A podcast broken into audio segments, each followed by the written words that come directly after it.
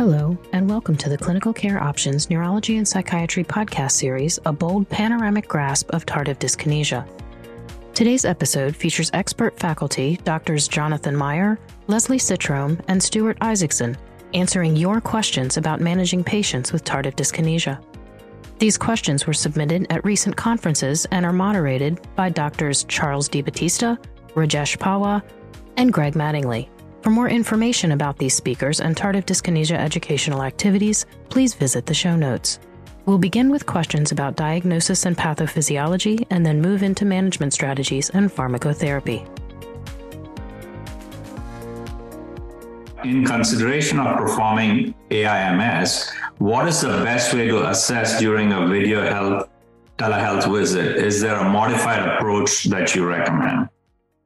Well, if you can see me on the screen, uh, much as one might do in a video, you can see that you can see my upper uh, eyes and then eyebrows. You can see my eyes blinking. You can see my mouth moving. Uh, you can have my hands held up and see if I see any piano playing in the hand. You can see my shoulders and my trunk. So you could actually do six of the seven items on the AIMS observation actually better on Zoom than in person, perhaps, because they'll fill the whole screen and you can really look for these movements. But again, you have to tell the patient before we get going, I just want you to look at the camera. I want you to close your eyes. I want you to hold your hands up. I want you to open and close your hands. You may want to back up.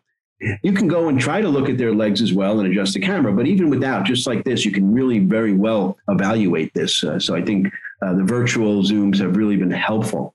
Even if you don't have a picture and you're just listening on the phone, you might hear breathing changes. You might hear movement of the phone. You might hear some slurring of speech, and you might then query patients or ask a family or caregivers to see if they see any extra movements as well.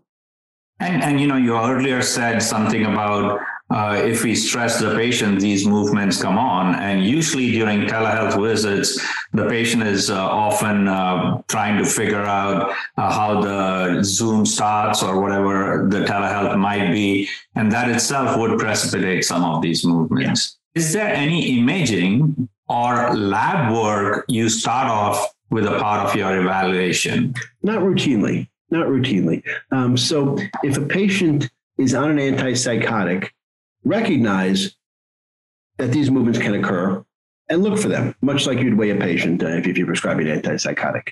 Uh, that's number one. If you see something, then try to assess the impact um, on a patient's uh, daily activities and lives in, in those three different realms of physical, psychological, and social. How does presynaptic dopamine depletion really do its thing? So, again, the problem with TD is on the postsynaptic side we have all these upregulated, super sensitive receptors. Every time dopamine hits, we get this exaggerated signal, which is what the dyskinesia is. So if we can have less dopamine released, then the postsynaptic signal will be that much less. That's all we're doing with the VMAT2 inhibitors is just lowering a little bit by blocking VMAT2 from sticking dopamine into those presynaptic vesicles. And we do it in a controlled manner. That's all we're doing. We're not changing what's happening on the postsynaptic side with all those upregulated supersensitive receptors. We're just lowering some of the presynaptic dopamine release. Have you ever seen TD occurring earlier than three months? And how would you recommend treating withdrawal dyskinesia? That's a good question. So, TD movements on average occur after these periods of time. And for diagnostic purposes, we pick these three months in elderly, but they can occur sooner. And indeed, we've seen patients and counted patients who report an exposure to antipsychotics just for two weeks and come in with tardive dyskinesia movements that they'd never had before. Um, so it can occur sooner. And we don't understand what genetic or other factors patients might have that might lead them to having a higher risk of developing it or, or developing it sooner. So, so I think that patient might be especially prone for some reason we haven't understood yet. Withdrawal dyskinesias that occur upon stopping an antipsychotic self resolve by definition. So if the movements go away within four to eight weeks, we might just wait time and watch them gradually go away rather than treating them. Uh, if they persist, then we would diagnose tardive dyskinesia and can think about the use of a VMAT2 inhibitor. Patients develops TD and we lower the dose, And I'm assuming what they mean is they lower the dose of the antipsychotic. The TD might get worse at first. That's correct. So there is a phenomenon called withdrawal dyskinesia. It's a funny name. Really, what happens is you'll have some people with TD, but you won't know about it because they're on their antipsychotic and that antipsychotic is blocking enough of those dopamine receptors that we're that they're not getting a lot of dopamine postsynaptically and we don't see the tardive dyskinesia problem. But we have all these upregulated supersensitive receptors they're just being blocked with the antipsychotic. We take away the antipsychotic all of a sudden dopamine can get to all of those receptors and we're like oh i guess you had td after all. So we call it withdrawal dyskinesia because in some people it actually does go away. And the idea, though, if it's persisting now and it's getting to the point where it's been there for eight weeks, well, like, eh, it's probably not going away. We'll call it tardive dyskinesia. Well, what that means is that you might, if, if you see somebody who experiences withdrawal dyskinesia, just wait it out and see what happens. But I do want to say this. We do not use dose reduction of an antipsychotic as a way to treat tardive dyskinesia. That is incorrect. That is wrong. We do not do that. We may have people, let's say with a movement disorder, I'm sorry, with a mood disorder, you think, well, I'm not sure if you need that. And that's the kind of person you say, okay, I'm going to give you the adjunctive atypical for your unipolar depression. And after you know six months, you're like, oh, I think I got TD, and they call you up. Fine. Those are people in whom I'll stop the atypical because maybe if I'm lucky, it'll completely reverse. But if you have somebody with long-standing TD, certainly you have somebody with schizophrenia, do not lower their antipsychotic dose. That is not a correct approach to managing tardive dyskinesia. Also, do not switch their medications. If somebody has TD and they're stable with their psychotropic, do not switch it. It's not going to make their TD better. The only exception is some schizophrenia patients who go to clozapine, who have moderate to severe TD, you'll see the TD get better. In this day and age, that is not how we treat TD, even in schizophrenia. Yes, going to clozapine will make it better if people have moderate or severe TD.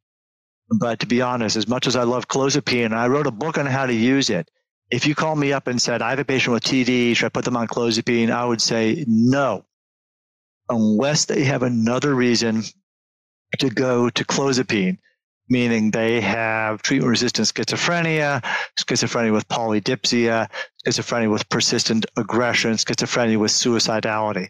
Otherwise, just add the VMAT2 inhibitor to their existing regimen, and it'll be much easier and a more effective way to manage their tardive dyskinesia.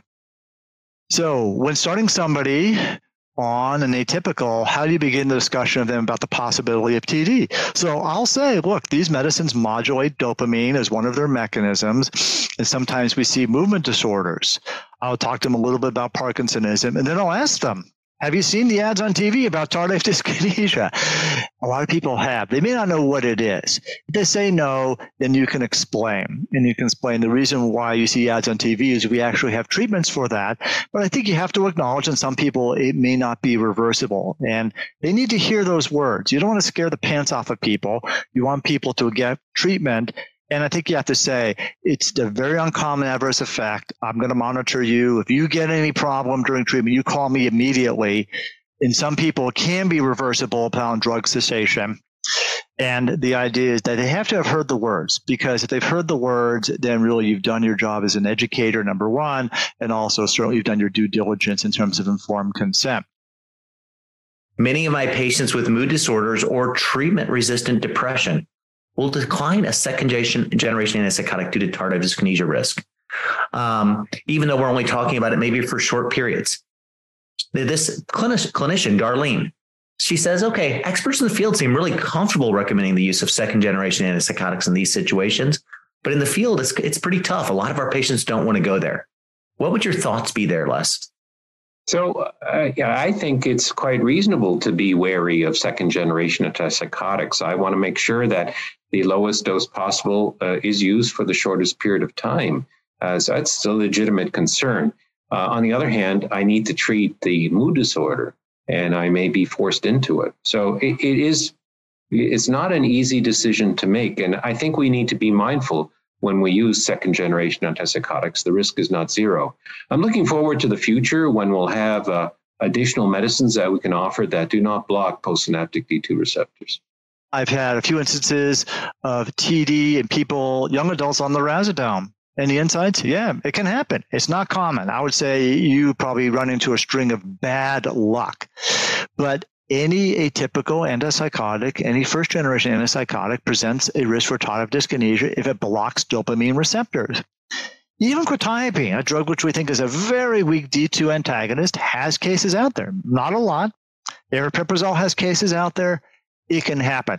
And that's why you want to provide informed consent to everybody you're giving an atypical to. Is lumateperone less likely to cause TD? And as you know, this is a 5-HT2A, also has some dopamine. In clinical trials, the A's just did not make it as much of the extrapyramidal side effects. Right. So recognize that antipsychotics are essential medicines to manage and improve mental health. But they block dopamine receptors. And if they block dopamine receptors and they have enough occupants there to contribute to efficacy, they can cause tardive dyskinesia. And the best we can tell is about one in 14 people. The DONES, the PIPs, uh, all of the antipsychotics commercially available block enough dopamine receptors with occupancy to lead to TD. So all these medications lead to DT. Why don't we see these in the uh, trials that lead to regulatory approval? Because the trials are short. They're short, and this is a late effect.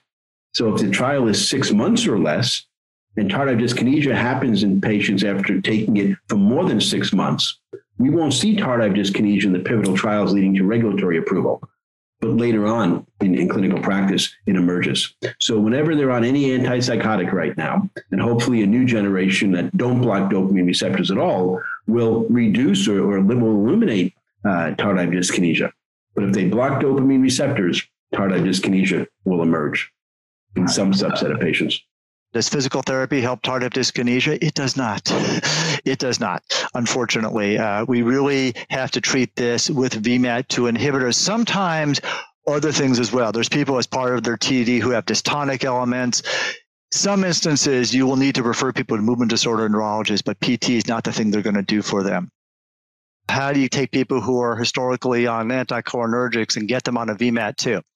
Well, if they're on the anticholinergic and they don't want to change right now and they have TD, you can just add the VMAT2 inhibitor to the existing concoction of medications. Uh, sadly, even in these pivotal trials of valbenazine and deutetrabenazine, a significant fraction remained on anticholinergics. We think it was the cognitive error on the part of the prior prescriber, but they didn't mess with it. And so you can add these onto the anticholinergics. And what I would say is maybe that's the easiest path forward initially.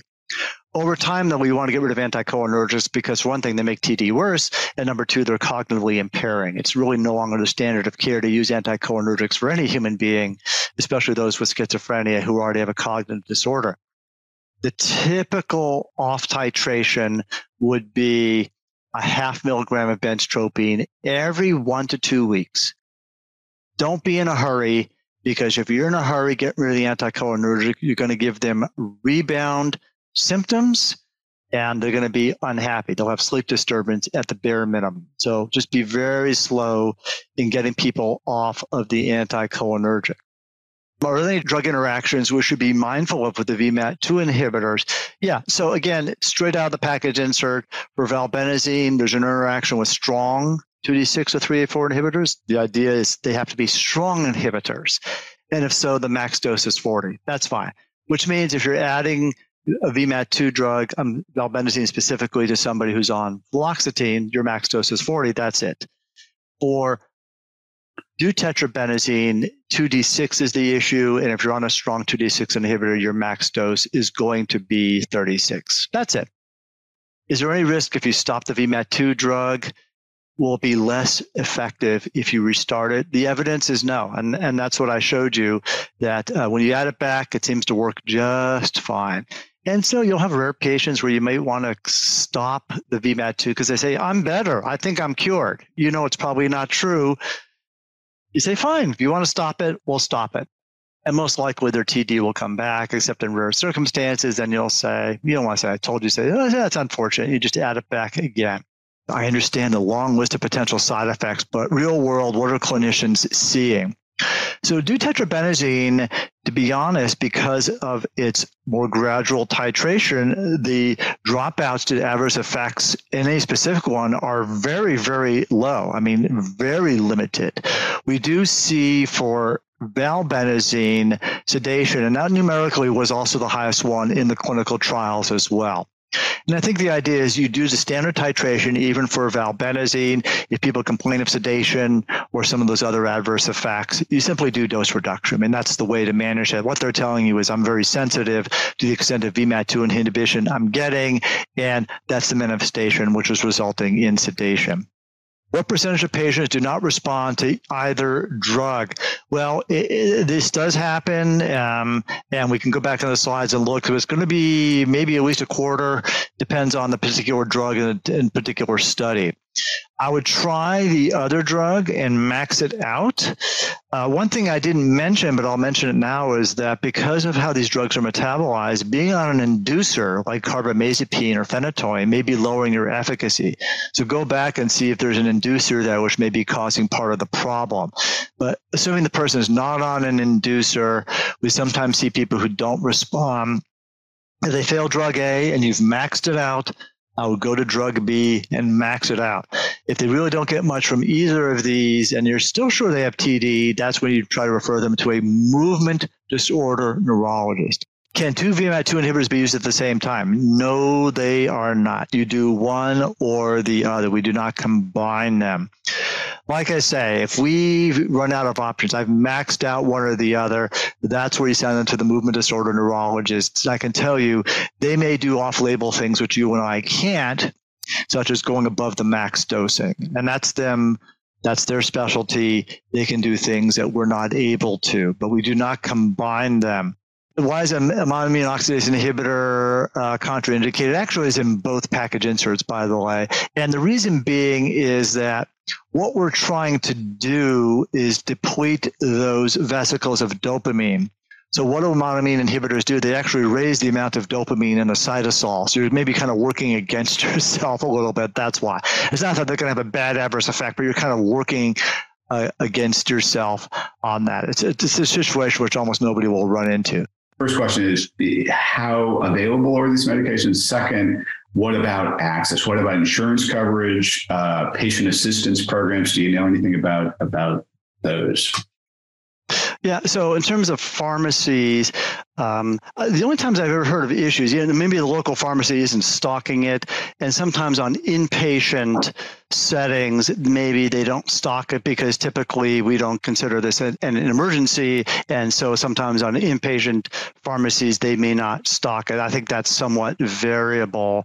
I would say though, at least based in California, my experience with other states is uh, many state Medicaid programs do cover the VMAT2 inhibitors. Occasionally they have demands. And in some instances, which is just shocking, they want you to fail a trial of an anticholinergic. Well, of course, that makes sense because you're making the disease worse. Very easy to fail a trial of a drug, which is going to make the problem worse. And in terms of access for those who don't have insurance, if they have a Medicaid, often that will cover it.